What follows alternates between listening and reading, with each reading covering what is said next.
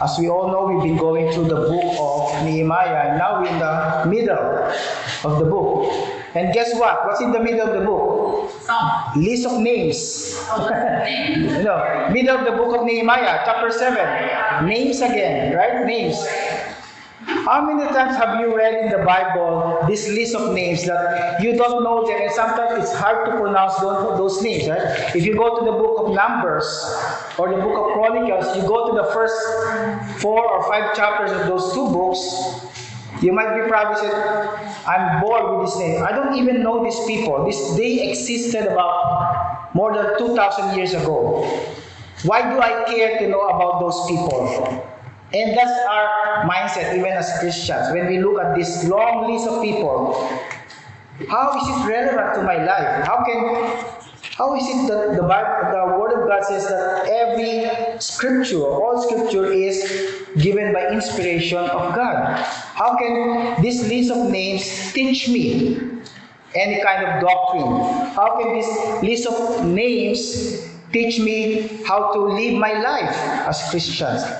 And you might be amazed if you spend some time looking at this list of names in the Bible, you'll learn more. Not only about the Jewish people, but you learn about yourself and about how God wants to use you as part of His church. Because this list of people who are going to repopulate Jerusalem, they are symbolic of the church of the Lord Jesus Christ.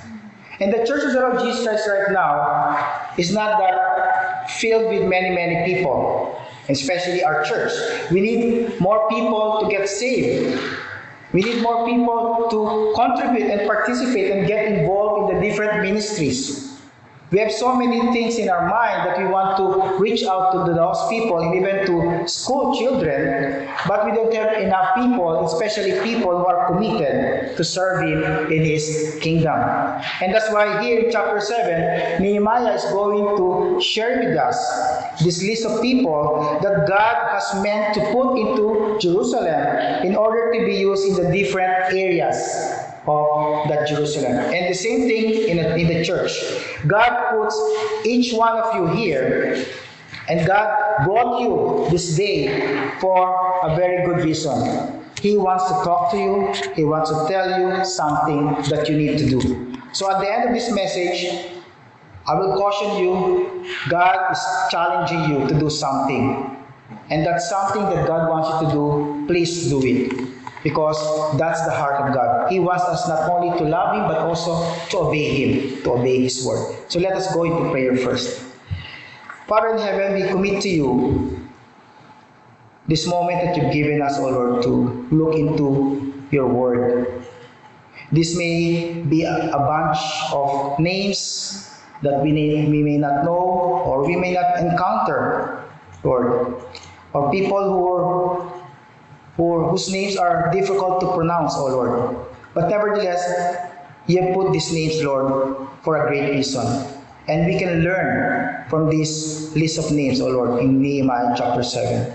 So speak to our hearts, Lord, and convict us of any sin in our hearts. Help us, Lord, to recommit ourselves to you. As we will see in this passage, Lord, the priorities that you want us, O Lord, individually and also as a church, to fulfill in our life as your believers. So pray, we pray, Lord, that the Holy Spirit will give us wisdom and understanding to know what to apply and how to apply all the lessons this morning. In Jesus' name we pray. Amen. Priorities in building the church. Priorities in building the church. When you come here to this building this morning, what is your goal? What is your priority? What are you wanting to learn from the Lord God? Did, did you come here? Did you come here to say, Lord, I come here because I want to take all the blessings that you can give me? And that's a good and noble purpose. But I believe as modern day Christians, just like the disciples, it's not about what we take or what we receive from the Lord or from His church, but what we can give to Him. And everything that we can give to Him should be pleasing unto our Lord God. And of course, the first thing that He wants us to give to Him is our life. If you are here today, you've been living a life that is not really committed and devoted to the Lord, perhaps this is the time, especially we're going to have the Lord's Supper later on, to recommit your life, to renew your passion for the Lord Jesus Christ. Just like what Brother Ronnie said and Marty who has been always doing, reaching out to the lost people, telling them about the salvation that they can have in the Lord Jesus Christ. How many of you have gone to different cities in Europe? How many of you have uh, traveled to Europe in, in the past years or probably many years of your life? Sister Anne? Nikki? Who else? I haven't gone to Europe. probably I've seen all those cities of Europe just in the internet, in the website, in their websites, right? If you go to the cities of Europe, you will see all those old cathedrals, right? Those big so-called church buildings. But when you go inside those old cathedrals, what do you find when you go there? Just tourists, people who are visiting those cathedrals. But other than that, all throughout the week, when there are no tourists, there are no people inside those church buildings. What does that tell us? It tells us first and foremost that the church is not the building, that the church is the people of God, composed of believers who trusted in Jesus Christ as their Lord and Savior. Believers who were redeemed by the blood of Jesus Christ. Believers who were forgiven of their sins, past, present, and future. And Nehemiah had that intention in Nehemiah chapter 7. There are not many people in Jerusalem. Just like in many churches of the Lord Jesus Christ right now, there are not many people. There are more people perhaps in the mall during Sunday or in the theaters or somewhere in Hawaii or somewhere in the different beaches here in Greater Vancouver. But not many people inside the church. But you are blessed that you are here today in the house of the Lord, in fellowship with God's people. But not many people are dwelling in the church of the Lord Jesus Christ right now. Just like during the time of Nehemiah. There are only foreigners. They have the Samaritans, the Ammonites, the Moabites, but not many Jewish people. Most of the Jewish people in Nehemiah chapter 7 were on the outlying cities, the suburbs, different towns.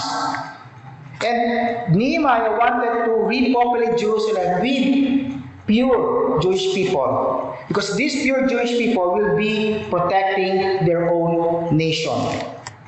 And that's why here we can see in chapter 7, also in application to the church of the Lord Jesus Christ, what should be our priorities. We can see here six priorities that Nehemiah had for the city of Jerusalem.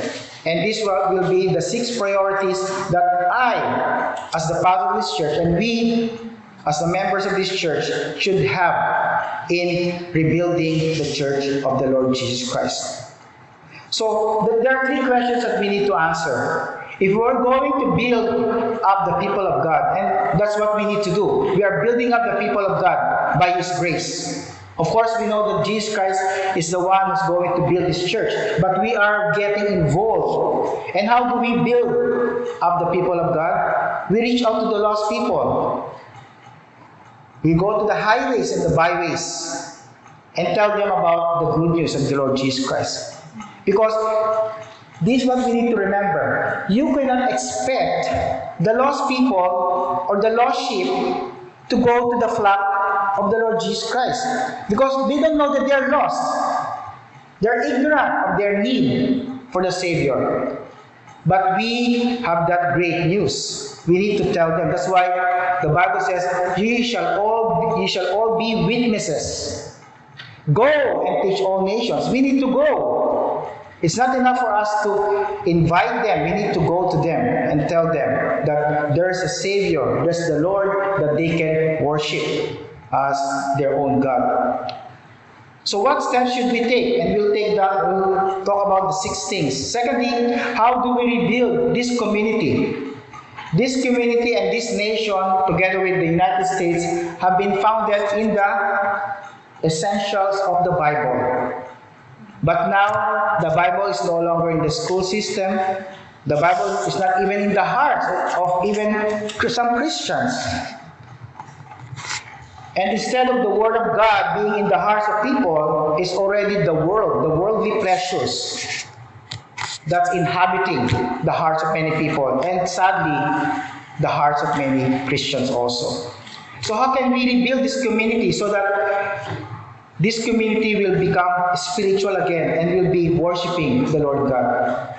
You know, our mayor here in uh, in Richmond, when you address him, how do we call him? You call him his worship. Did you notice that? We call the mayor of Richmond or probably any other city in Canada as his worship.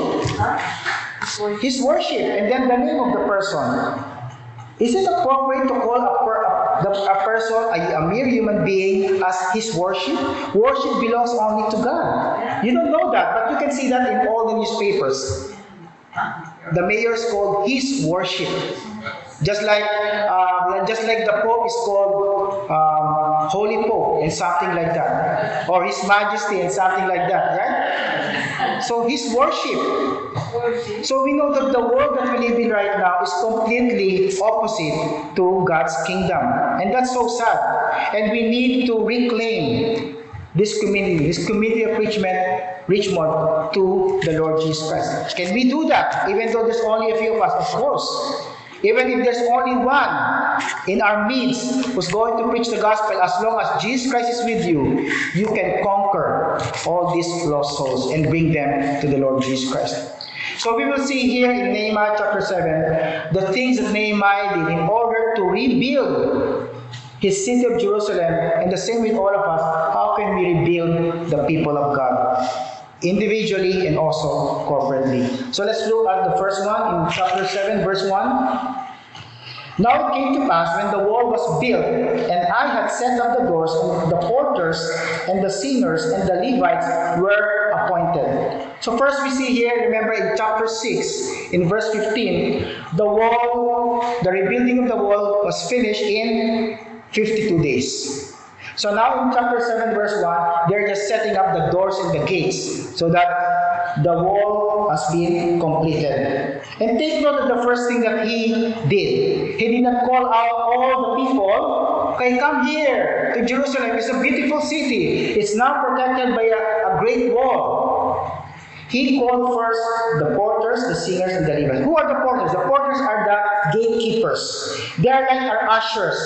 Our usher today is Brother Ryan, and sometimes Brother Elmer, and sometimes some of you in our congregation. The doorkeepers are the ushers, the greeters. They are the ones welcoming visitors to the city of Jerusalem and also to this church building. But not only that, he appointed singers and Levites. What does that tell us? He prioritizes worship. He prioritizes worship. Why would he prioritize worship above all things? Why not? Worship is the most important activity of every individual believer, and especially the church of the Lord Jesus Christ. When we talk about worship, we always talk about singing, right? Because we, we say, we are going to the worship service. So what does that mean? After the worship service, you stop worshiping? Of course not. You worship the Lord God at all times.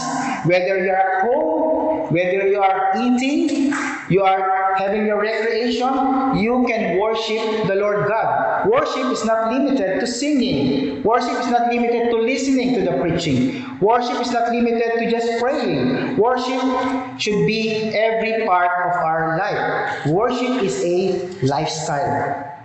And as I told you before, the word worship comes from the word worthy. There's only one person who is worthy of all our worship, and that is our Lord Jesus Christ. Our Lord God deserves our worship. And when we talk about worship, we talk about the value, the value of the person that we are praising or worshiping.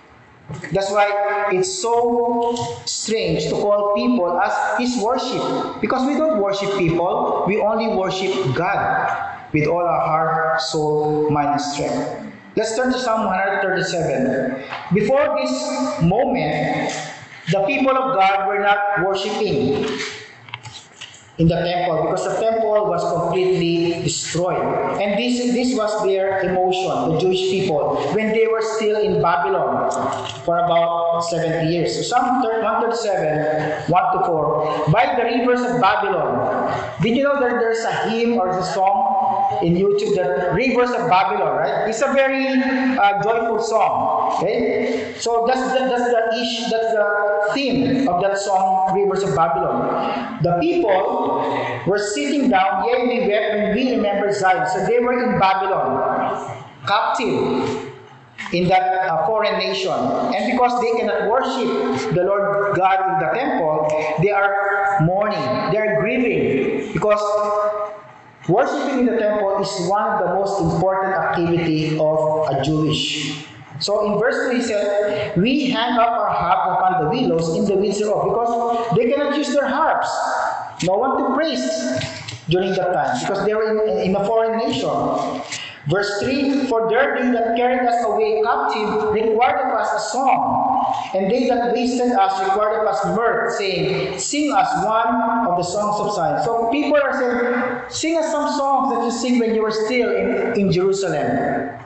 But the psalmist says, How shall we sing the Lord's song in a strange land? It's so weird to sing the songs of the Lord if you are in a foreign land rather than in Jerusalem.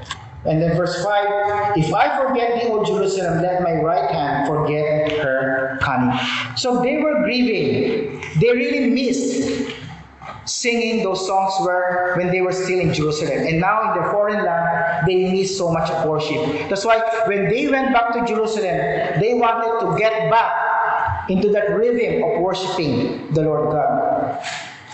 Who can um, forget Luke chapter 10, 38 to 42? Remember in that passage in Luke 10, 38 to 42, Jesus Christ and his disciples came to visit Lazarus, Martha, and Mary. And right away, Jesus Christ sat down to teach the people in their household. And there were two people who were um, recognized by Jesus Christ doing two opposite things. First was Martha. Martha was so busy preparing food, perhaps cooking pasta or probably native Filipino dish or whatever food. Because, you know, uh, Jewish people, they are so hospitable. They want their guests to be respected and to be treated very, very well. So Martha said, I'm going to get busy for my Lord and Savior Jesus Christ. I'll, I'll be in the kitchen all day long. And then when everything's ready, I'll call them to the dining room. But there's another sister called Mary who never helped her. But she sat down at the feet of Jesus Christ, listening to his teaching. Guess who Jesus Christ commended for their great action? Mary. And Jesus Christ told Martha, Why are you careful? Why are you troubled with so many things? Because before that time, Martha said, Master, why did you not call my sister to help me out here? I'm, I'm stressed out. I'm preparing um, 10 kinds of dishes for all of you. Won't you call her and stop her from listening to your teaching? Let all let the guys listen to you. So Jesus Christ said, Why are you troubled, Martha? Mary has chosen the most important thing, and that is to worship me by listening to my teaching.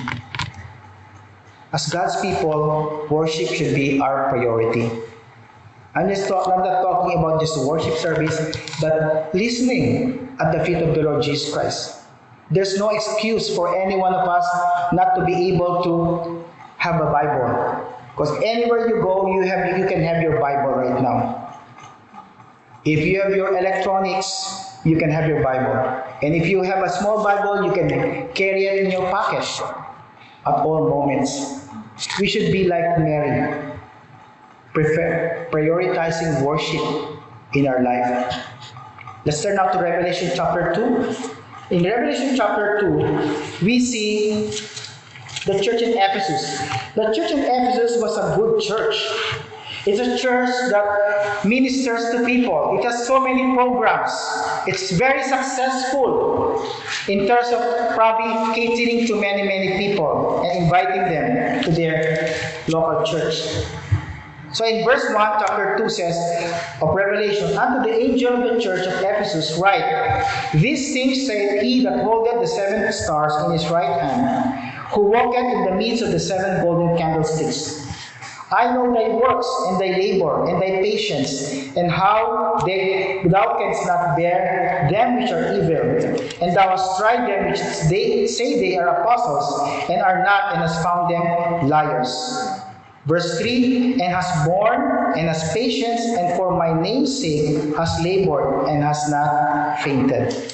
So, so far, Jesus Christ is commending this church. You're a good church. You're doing what I want you to do. But in verse 4, he said something, just one short statement. Nevertheless, I have someone against thee. So take note, Jesus Christ said, I have something against you, my church in Ephesus, because thou hast left thy first love. Who was the first love of any church? Who was the first love of any individual believer? Is our Lord Jesus Christ. You might say, Well, I still love the Lord Jesus Christ. Uh, I'm involved in the ministries, I preach and teach. But how about your personal time with the Lord? Your personal relationship. Are you cultivating your relationship with God? Are you reading the Word of God? Is this church, the church in Ephesus, are they devoting much time to prayer and to reading of the Word of God rather than just activities, activities, and activities? Because sometimes in many churches, we are overwhelmed with so many programs that we forget that prayer and sometimes fasting and just Bible study are very, very important. This church has forgotten that the foundation of their church was their relationship with Jesus Christ. It's not about the activities, it's not about the ministry, because all the activities and ministries were just results of their personal and corporate time with the Lord.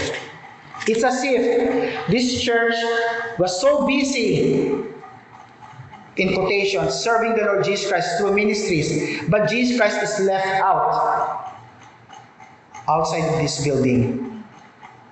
It's, ju- it's just like that. We're having so many ministries. This church building is filled with people. We have different programs for the young people, for the children, for the ladies, for the men, and for the seniors, and so on and so forth.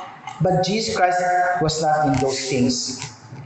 Could it be possible? Yes, it could be possible. We could be busy, but we don't have time to kneel down before the Lord and pray to Him and read His Word. And that's why I always emphasize to every one of us your first love is the Lord Jesus Christ. Individually, if we nourish our relationship with the Lord Jesus Christ, we do, you don't neglect your time with the Lord Jesus Christ, whether that will be in the morning or in the evening, that will affect the whole church. Just imagine, if I don't spend time with, the, with, with our Lord and Savior Jesus Christ by praying and reading His Word, and then just stand up here on Sunday, teach you whatever comes out of my, of my brain, then that will not bear any kind of fruit. Because remember in John chapter 15, Jesus Christ said, Abide in me and abide in my words. And if we do that, we will bear fruit. Because without Jesus Christ, we can do nothing. We need to go back to our first love, our Lord Jesus Christ. And that's what Nehemiah did here when he reinstituted worship in chapter 7 with the help of the singers and the Levites. So let me ask you this question Is worship your priority? Are you neglect or are you neglecting your time with the Lord Jesus Christ?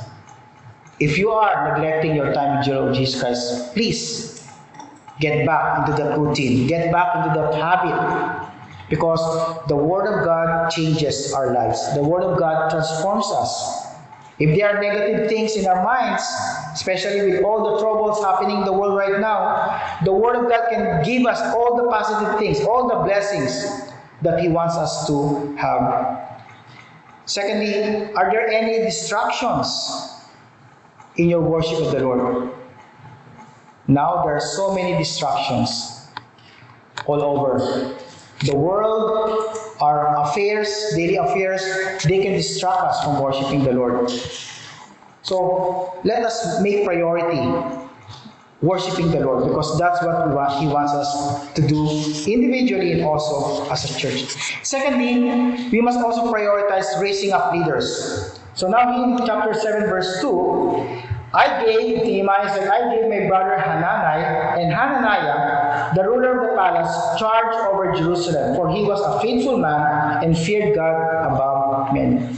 Nehemiah knew that even though he was the, the governor of the whole of whole Jerusalem, he needed people to pass on the baton. So he wanted to raise up leaders, and he appointed these leaders not just by his own whims or his own desire, but he was always praying to the Lord. And we know that, that all throughout the book of Nehemiah, Nehemiah was always in constant contact with our Lord God Himself. And that's why he knew who are the leaders that he's going to appoint. And he does he did just not appoint leaders just like that. He had some qualifications. And you can see here the qualifications. First, he said this leader that he chose, Hananiah, was a faithful man and he feared God above many. Potential leaders that we raise in this church must be faithful. Faithful means he should be reliable, trustworthy, and his reputation and his witness as a male person should be beyond blamelessness. Should be blame, blameless person. Nobody can accuse that person of any kind of wrongdoing. Okay, at least in the eyes of his people. Secondly, these leaders should be fearing God. Okay? He- He's not only to be faithful, he should be also fearing God. And when we talk about fear of God, there are always two, two things positive and negative things. The positive thing about fearing God is to respect and to revere Him as He's supposed to be worshipped. The negative thing is to really be scared of Him because we know that He disciplines His people, that He punishes even other people because he disciplines and his people in order for them to go into the right direction.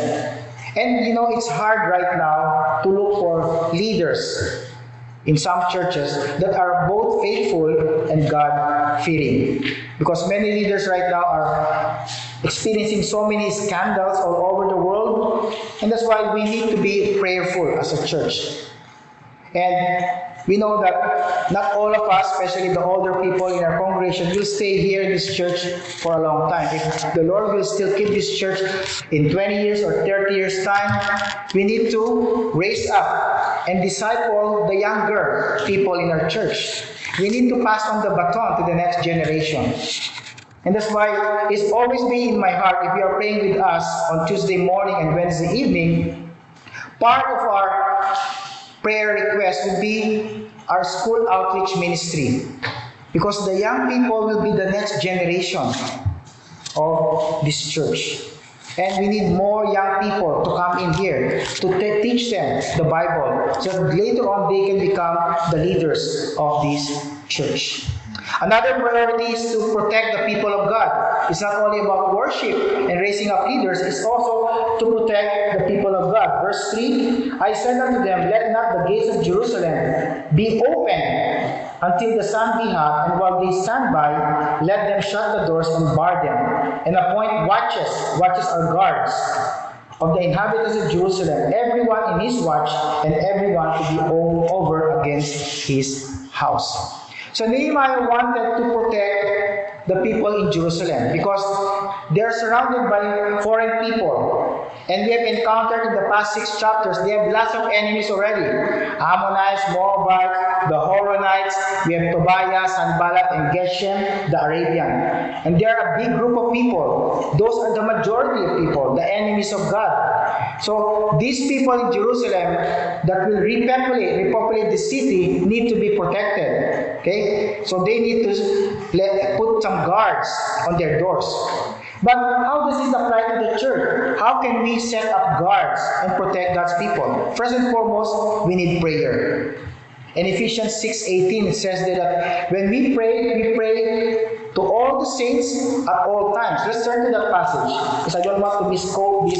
This is a very important thing that God wants us to remember. Ephesians 6:18. After the apostle Paul laid down the full armor of God, he said in 6 chapter 6 verse 18, praying always with all prayer and supplication in the spirit. So think about praying always at all times without ceasing with all prayer and supplication in the Spirit, and watching therefore unto with all perseverance and supplication for all saints.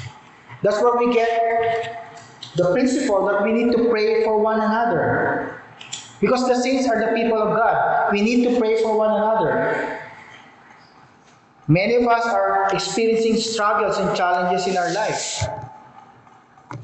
And you might think, oh, pastor is so good. He's not experiencing any, any issue or challenge or any trial or trouble. All of us experience those things. That's why we need prayers. And just like what I said last week in cha- chapter 6 of Nehemiah, the leader is often the number one target of the enemy.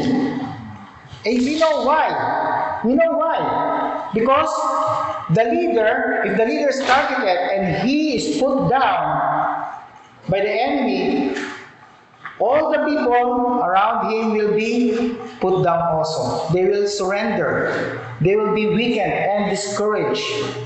And that's why the leader should be prayed upon by the whole congregation. So prayer is so important. Secondly, we protect the people of God and also the church by being alert. Let's start to 1 Peter chapter 5. 1 Peter chapter 5 verse 8. This is a very important passage that most of you know, perhaps. 1 Peter 5 8. Be sober, be vigilant. The opposite of being sober is being drunk. So don't be drunk because when you're drunk, you're not aware of what's happening to your life. When you're drunk, you are not controlled by the spirit, but you are controlled by the alcohol that you took in. And then be vigilant, be alert. Don't drop your guard. Just like what Nehemiah did. If you think the enemy has backed off already, or perhaps, oh, I think Satan has not been attacking me for some time. I'm okay now. That's the best moment that Satan will use. When you feel happy, when you feel okay, when you feel that you don't need God anymore because you're doing great in your life. So don't drop your guard. Be always alert and watchful of what's happening. Why? Because your adversary, the devil, as a roaring lion, walking about, seeking whom he may devour. The devil is like that. He does not relent. You might think that the devil will stop attacking you. No. He will always attack the believer. You might be thinking, no, Satan is always attacking the lost people. Course not. Why would he attack the lost people? They're already lost. Unless they become believers, then Satan will attack them. Because Satan, even, even if Satan knew that we, we, can, we cannot become his, because we belong to the Lord Jesus Christ, he knows that he can trick us. He can make us fall into sin. He can make us stumble. And when we stumble, what happens? We are delayed in fulfilling the plan of God in our life. And we are, if we are delaying the, fulfillment of God's plan, then hopefully he was thinking that I'm going to be delayed also, going to my eternal hell. Because he knows he's going to the eternal hell, the lake of fire. He wants to delay that as much as possible. by delaying the second coming of Jesus Christ. But we know that no one can delay his second coming. We know that the second coming is already appointed by the Lord God Himself. But no one knows. That's why we need to be sober and be vigilant. We need to be ready. Are you ready when Jesus Christ comes back? My dear fellow believers. No one says no. Eh, Probably some, some people said amen. You're not sure. You're not sure. Again, are you ready for the second coming of our Lord Jesus Christ? Amen. We should be have a bold amen because we know that we belong to Him and we're going to heaven very soon. Unless you are doubting your own salvation. So we need to be alert and sound the alarm because the enemy is always there, lurking around us. First Peter 5, says- 5 8 says, He is seeking whom he may devour. He was always active. He's not lazy. And that's the problem. The enemy of God is not lazy, but the Christians, the people of God, are so lazy nowadays. You may not like this, but we are all lazy. Even my, I myself. We are not doing our part to share the good news to other people. We are so comfortable with our life. Oh, I'm enjoying going to the fast food restaurant, I'm enjoying my life right now. Just having some trips wherever I want. But do we even care to tell people about Jesus Christ? Remember, Jesus Christ said in John chapter 4, I think it is in verse verse 34, the apostles went to town uh, outside Samaria to bring him food because they've been traveling for a long time and he was already hungry and thirsty. So the disciples said, Okay, Master, here's your food now, you can eat. But Jesus Christ said, My meat or my food is to do the will of God. And what is the will of God for Jesus Christ? To tell people about His kingdom. Aren't we supposed to follow His example to do the will of God? We should be alert and sounding the alarm. Secondly, uh, thirdly, we need to be aware of the tactics of the enemies. Remember, the enemy is always doing something against God's people, especially when we are resting. Have you had that time when you're at home, you're not doing anything, you're not reading your Bible, you're just probably thinking about what's happening in your life right now, what's happening in the world?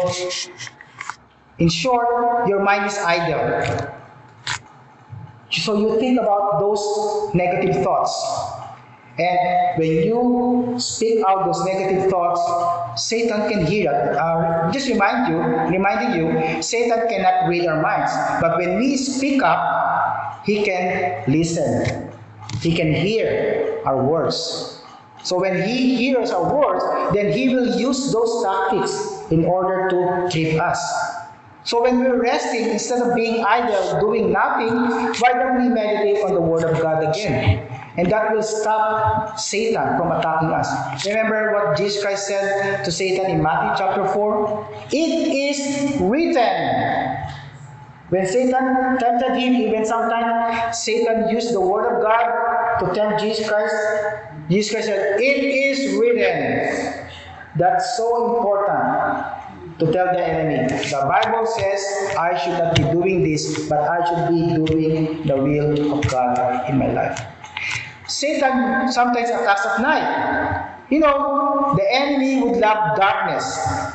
Have you seen any crime? Although perhaps now is not a good thing to illustrate because nowadays people do all sorts, all sorts of crimes even if it's daytime. But back in the olden days, criminals would do their crimes usually at night or when people are not in their homes. Although right now, of course, the world is so wicked that even noontime or early morning, people are just doing crimes right and left and so on. But during that time, when there's darkness, the enemy will attack. Satan will also do that. When we are in a dark area of our life, when we are struggling and challenged and trouble in our life, when we're worried, when we're anxious, he attacks us. And when we are like in those situations, what do we always think about? Think about Psalm 56, verse 3. What time I am feared, I will trust in thee. Very short statement. Anytime that I'm fearful or anxious or worried or troubled, what should be my activity? Trust. Trusting in the Lord. And lastly, one of the enemy's tactics is attacking the family. Did you know that even many, many years ago, the, the enemy has been attacking the family. Not, not only the church family, but also the biological family. And that's what the world is doing right now, right? In the United States, their leaders would say, Your children are not just your children, they're also the nation's children. So now they're going to control the parental rights. And there are many schools in the United States, I'm not, I'm not sure about Canada, but in the United States, some of the school boards or the school policies in those schools, they're saying that you as a parent may not be notified when your child wants to transition to another gender. And even those children are only about six, seven, or eight years old. So they're taking away the parental rights from the parents and giving them to the state. And what's that? That's from the enemy. Because we know that the family is the basic unit of the society. And that's why we call our church the church family. And if the, the enemy of God attacks any person in his family, all of us are affected. And if, if all of us are troubled, that may put us down, that may discourage us. We need to know the enemy's tactics. Why? So that we can know how to combat that kind of tactic. And of course, how do we do that? We do that by prayer. Prayer is so important in our life as Christians. Number four, we do not only pray, uh, protect the people of God. Number four, we also discern God's voice. We must prioritize discerning the voice of God. So chapter 7 verse 5 says, And my God put into my heart to gather together the nobles and the rulers and the people, that they might be reckoned by genealogy. And I found a register of the genealogy of them which came up at the first, and found written therein. My God put into my heart. Nehemiah made it a habit and his discipline to always talk to the Lord. And when we talk to the Lord and we listen to the Lord, we will know his voice. Remember in John chapter 10, Jesus Christ said, My sheep know my voice, and I know my sheep also.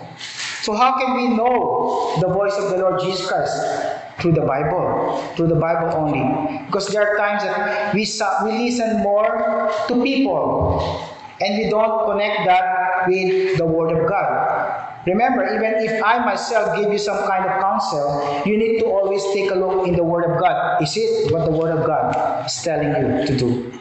So don't just believe everything that any person would say. Make sure that it's in the Word of God. And Nehemiah had that habit of always recognizing the Word of God. So how do we know the Word of God? Of course, reading it, studying, and meditating on it. Not just a superficial browsing of the Bible. We need to take a deeper thought into the Word of God. Secondly, by putting God first. When we put God first, we'll know God's direction in our life.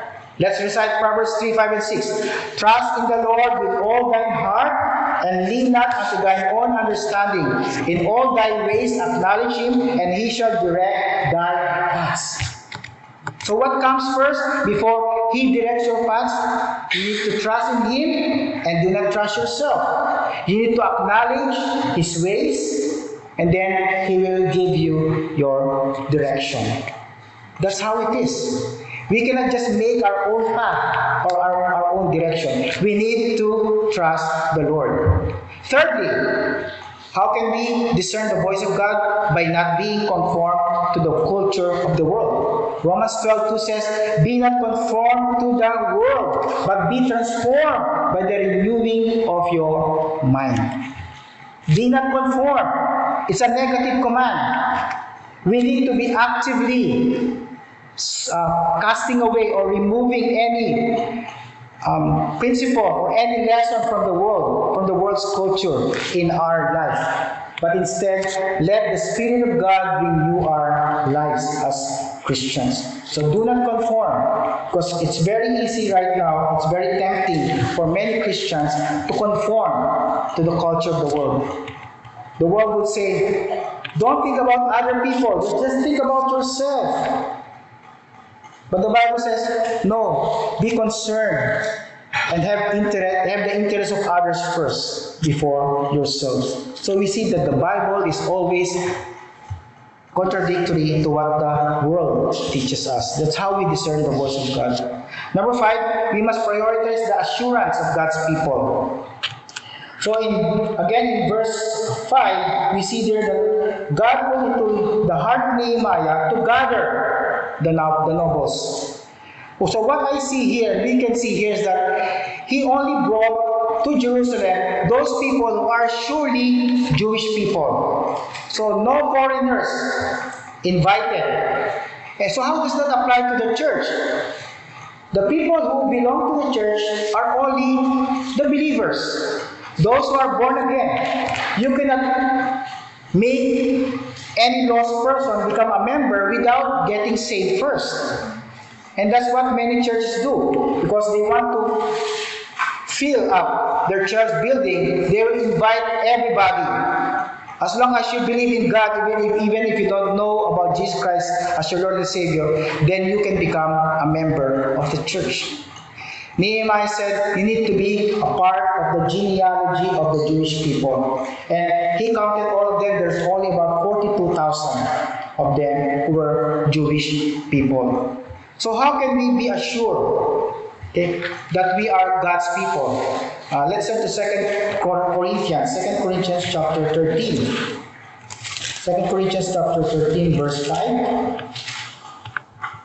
The Apostle Paul says, and the Word of God says, Examine yourselves, whether you be in the faith. Prove your own selves. Know ye not your own selves how that Jesus Christ is in you, except ye be reprobates. That's why when we have our Lord's Supper, we examine ourselves. Are we truly in the faith? Are, are we truly saved? I'm not saying that we put some doubts in our salvation, but we need to be assured that we are truly saved. Just like Nehemiah said, you need to be in the genealogy of the Jewish believers in order for you to dwell in Jerusalem. Then in 1 John chapter 5, if you are not sure about your salvation, this is what the Bible says. 1 John 5, 11 to 13. 1 John 5, 11 to 13. And this is the record that God has given to us eternal life, and his life is in his Son. He that hath the Son hath life, and he that hath not the Son of God hath not life. These things have I written unto you that believe on the name of the Son of God. Okay? So these people that John was talking to was were the believers.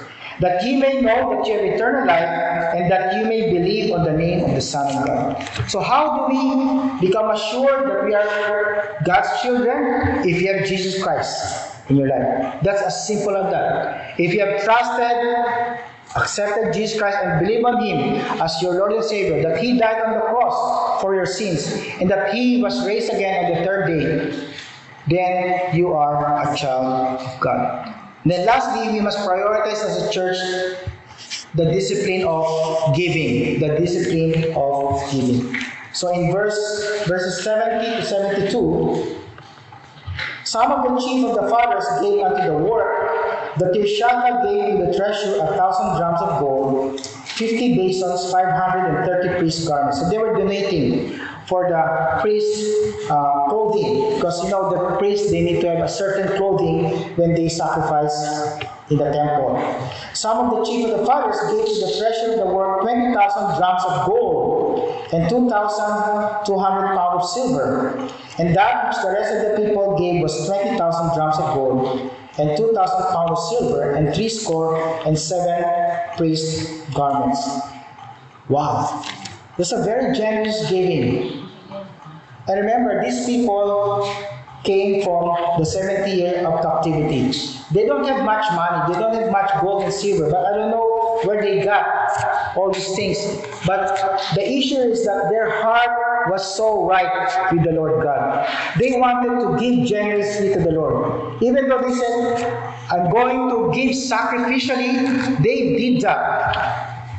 And that's one of the problems of many Christians nowadays. They don't want to give sacrificially. They would say in their heart, and even to the Lord God, God, I, I hope you understand. I still have lots of bills to pay. So I'm going to bill, uh, pay all my bills first, and whatever will be the leftovers, I will give them to you. I will donate them to your church. Is that what God tells us in the Word of God? Of course not. He says, we give Him the first fruits of our increase. The first fruits of every income that we have. And that means if you receive $100, of course, I'm, I'm underestimating most of you. If you receive $100, you give at least the $10 and reserve it for the Lord right away. And then just leave the $90 for all the other things that you need to buy or pay the bills for. Not the other way around. Because if you do it the other way around, you will all, probably with $100, you only have $1 left, or perhaps 25 cents to give to the Lord. That's what it means by putting God first, His kingdom and His righteousness. And we have a great example. Don't think about, oh, is the Word of God tells us to, to, to give generously, but did anybody else show us a generous kind of giving? 2 Corinthians chapter 8, verse 7 tells us, Therefore, as you abound in everything in faith and utterance and knowledge and in all diligence, and in your love to us, see that you abound in this grace also, the grace of giving. Because the Lord Jesus Christ has given what? His money, His kingdom. Not only that, He gave up His own life. He gave His own life sacrificially for all of us. That's the most generous kind of giving that we can see. And He's not expecting us to give our lives. Although some of our martyr brothers and sisters in some areas of the world, they were literally sacrificing their lives for the kingdom of our Lord God. Let us give sacrificially, let us give generously.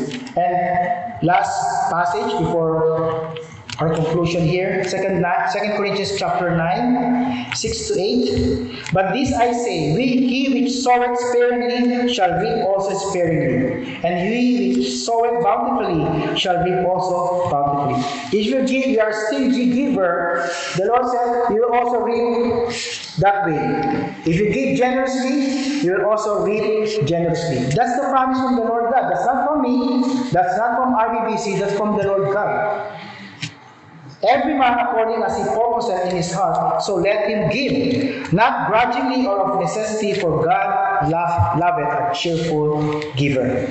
And God is able to make all grace abound toward you, that ye always having all sufficiency in all things may abound to every good work. So don't think about how can I give to the Lord God? Verse 8 of 2 Corinthians 9 said, God is able to let you give to Him. Just trust Him.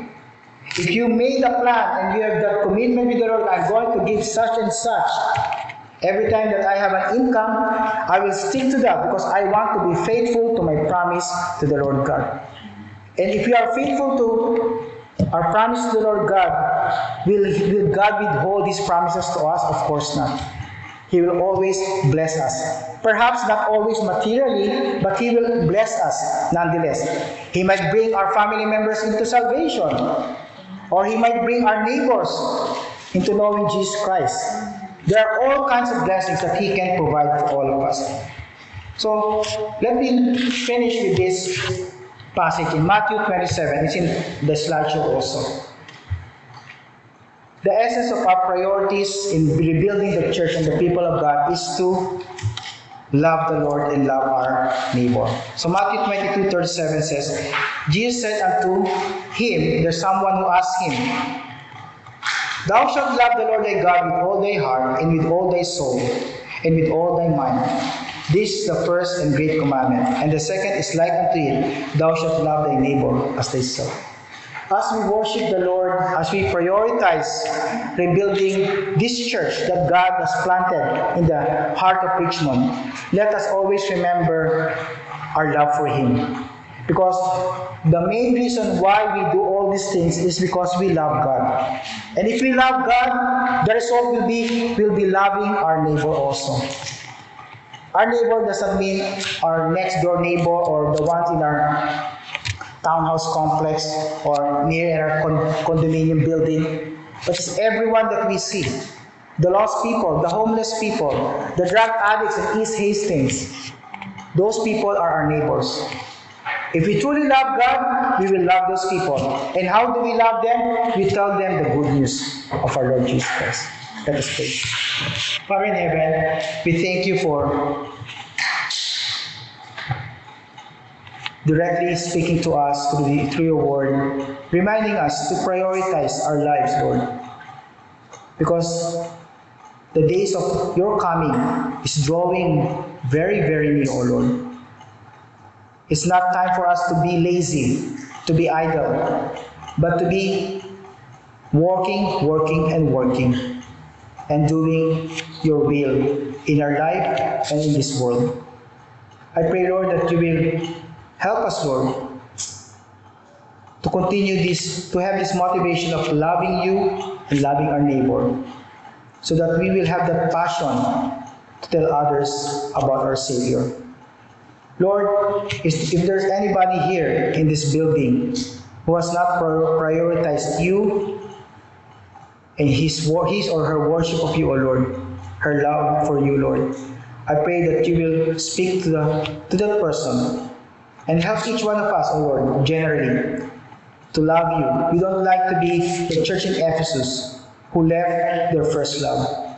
We want to stay around you, O Lord, because you're the only one who says, I will never leave you or forsake you. We love you, Lord, and help us, Lord, to reflect that kind of love to other people also. In Jesus' name we pray. Amen.